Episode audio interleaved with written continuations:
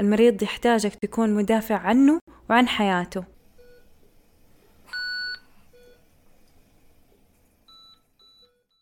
تأتيكم هذه الحلقة برعاية بزنس هب.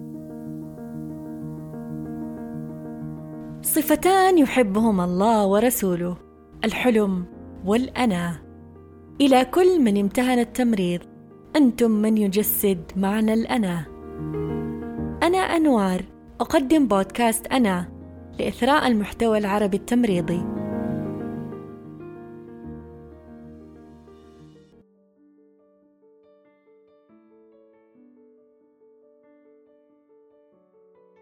اسمي رؤوم وغالبا لما أقول اسمي أغلبهم يسألوني إيش يعني. هو معناه الرحمة الرأفة وأحس أحيانا اسمي له نصيب من تخصصي كممرضة طوارئ طوارئ تخصص يحتاج له رحمة صبر كبير في التعامل مع المرضى وكمان التعامل مع أهل المرضى. تخصص يحتاج حلم صبر يحتاج تكون بديه بتصرفاتك وحازم بقراراتك. المريض يحتاجك تكون مدافع عنه وعن حياته. طبعا تخصص تمريض الطوارئ من التخصصات اللي تدخل تحت ال critical care لأن في حالات تتراوح بين حرجة ومتوسطة وبسيطة.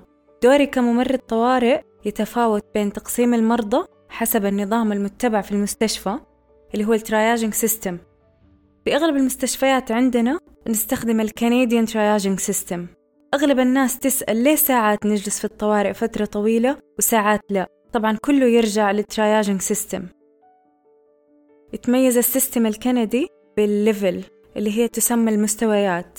طبعا عندنا خمسة مستويات.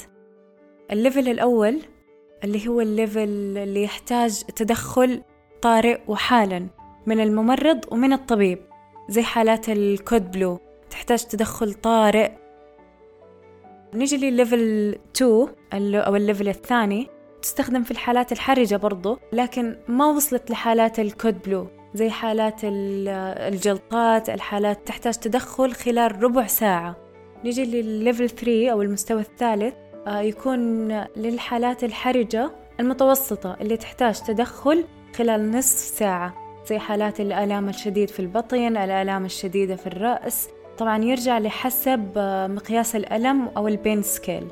الرابع والخامس تيجي من الحالات المتوسطة إلى الحالات اللي جدا عادية ويمكن تنتظر إلى ثلاثة إلى أربع ساعات. المستوى الخامس قد يكون انتظاره حسب الطوارئ. إذا كانت جدا مزدحمة توصل إلى ست ساعات. طبعا هذه الحالات زي إيش؟ زي حالات الزكام العادية زي حالات الآلام الخفيفة في أي عضو في الجسم آلام في اليد الخفيفة آلام في الرجل الخفيفة آلام في الظهر الخفيفة I think that takes a lot of understanding and a lot of caring and a lot of patience. The best personality for an emergency room nurse is someone that's a real go-getter. Uh, we want people that are um, able to assess a situation and get in and get things done. كممرض طوارئ مهم جدا وضروري تعرف تصنيف المرضى وضروري تعرف كيف تصنف المرضى بالطريقة الصح وتشوف العلامات الحيوية للمريض تعمل فحص سريع وتركيز للمريض. From head to toe من الرأس إلى أسفل القدم. لازم تفحص المريض جيد عشان تعرف تحطه بأي مستوى. هل هو المستوى الأول الثاني الثالث الرابع الخامس؟ قد يكون البعض يشوف العمل جدا بسيط كعمل مستوصفات خصوصا العمل في التراياج. الكثير يستهون في العمل في التراياج لكن هو عمل جدا جدا جدا مهم لأنه أهميته ما تترك المرضى ذو الحالات الحرجة ينتظر وقت طويل. To catch them fast and to treat them faster. بمعنى إنه عشان نشخص المريض بسرعة ونعالجهم بطريقة أسرع. وقت الحالات الحرجة يجي دور آخر لممرض الطوارئ. حالات الكود يكون فيها ممرض الطوارئ part of ACLS team. ال ACLS team معناه ال Advanced Cardiac Life Support. وهو نفس أغلب اللي الناس تعرفه اللي هو ال BLS ال basic لكن بطريقة advanced بطريقة متقدمة بحيث نقدر نستخدم الأدوية المخصصة آه، في الكود ونقدر نستخدم أجهزة التنفس أيضا. كثير من الممرضين اللي يشتغلوا في الطوارئ لما تسألهم ليش اخترت الطوارئ يقول عشان ما فيها روتين. وغالبا هذا سبب من أسبابي عدم الروتين. بس في سبب الأول كنت أبغى أكون أول من يساعد المريض وقت الحاجة. يجينا المريض وإحنا ما نعرف عن وضعه شيء ويطلع من عندنا الحمد لله وإحنا نعرف كل شيء غالبا. ومسوين له أغلب الأشياء اللي تساعده وتقدر تنقذ حياته. Unstable, okay, thank you. All right, guys, just to summarize now that we've started things, we have the 55 year old male on warfarin.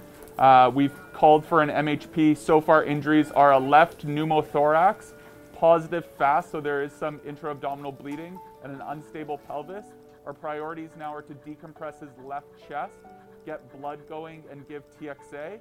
آه من المواقف اللي ما أنساها وأنا في الطوارئ أول وفاة حصلت معانا كانت المريضة نو كود بيشنت بمعنى إنه حتى لو نبضات قلبها توقفت إحنا مو مسموح لنا نعمل لها إنعاش. ليش في بعض المرضى يكونوا no code patient بسبب الحالة اللي هم واصلين فيها من المرض. ولكن السبب الأساسي إنه حتى لو عملنا إنعاش قد يكون الإنعاش يسوء حالتها أكثر من إنه يفيدها وإنه يسمح لها تعيش حياة أو تكمل حياتها. المريضة كانت صغيرة جابوها أهلها وقتها وهم عارفين إنه هي قاعدة تموت. وإحنا كمان عارفين كستاف إنه هي أهلها جايبينها عشان تتوفى عندنا. وكنا وقتها نعطيها كل شيء خليها مرتاحة. آه ما تخليها بتحس بآلام. آه بس لما توفت الأهل الأم الأب الأخوان كلهم انهاروا. وقتها أنا ما قدرت آه أمسك مشاعري. ما قدرت أسيطر أبدا على مشاعري. وصرت أبكي مع الأم.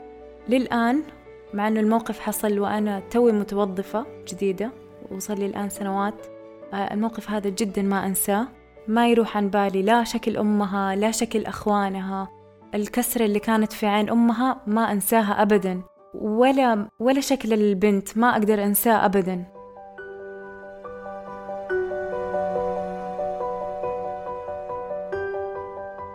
بس كمان تصل لنا مواقف حلوة وسعيدة في الطوارئ.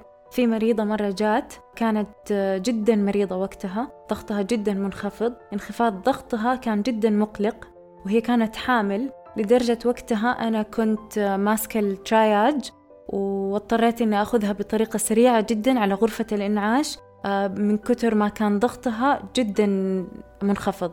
وقتها حطيتها بالغرفة وساعدتها. لين انتهى انتهى وقتي وسلمتها للممرضة اللي بعدي. وطلعت ورحت البيت وأمانة نسيت الموقف تماما. كان موقف عابر يمر علينا في الطوارئ مع أي مريض. مرت الأيام يمكن ثلاثة سنين. جاتني مراجعة مع ولدها المريض. ولدها كان عمره ثلاث سنين. كان معاه زكام عادي. وأنا كمان كنت يوميها وقتها ماسكة التراياج. سجلت الولد عادي أخذت علاماته الحيوية. وقاعدة أقول للأم انتظري في الانتظار لين يناديك الدكتور. لكن الأم ما تحركت من مكانها. جالسة وتطالع فيا. لين قالت لي أنت رؤوم؟ قلت لها أيوة. قالت لي تتذكريني؟ قلت لها للأسف لا يمر علينا مرضى كثير في الطوارئ. صعب جدا أني أتذكر الجميع. قامت هي فكرتني في الموقف اللي صار. إنه هي كانت تعبانة وضغطها جدا منخفض وكانت حامل.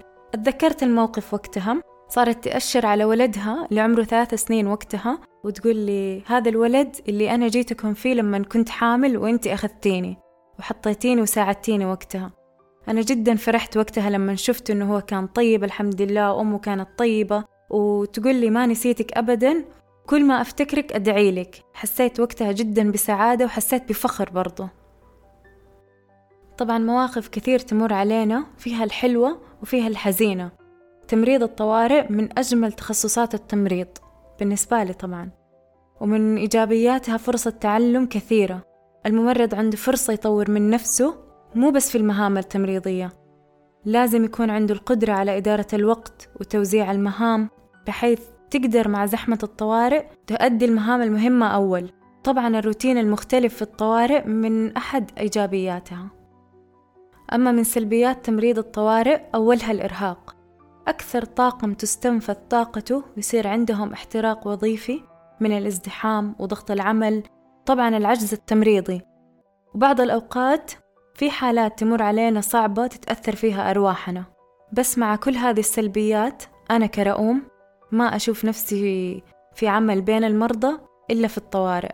طوارئ ما تدخلها إلا لو, إن لو إنك أنت تحبها لأنك ما رح تتحمل الضغط لو ما تحب العمل فيها. الشغف هو اللي يخليك تكمل التجارب اللي تمر علينا في الطوارئ. الطوارئ تعلمنا كمان كيف نتصرف في حياتنا العادية وقت الضغط وقت المواقف الصعبة كيف يكون عندنا حسن إدارة, إدارة لوقتنا وتوزيع جيد لمهامنا والثبات وقت الشدة. هذه الخصال جدا مهمة في الحياة زي ما هي مهمة في الطوارئ.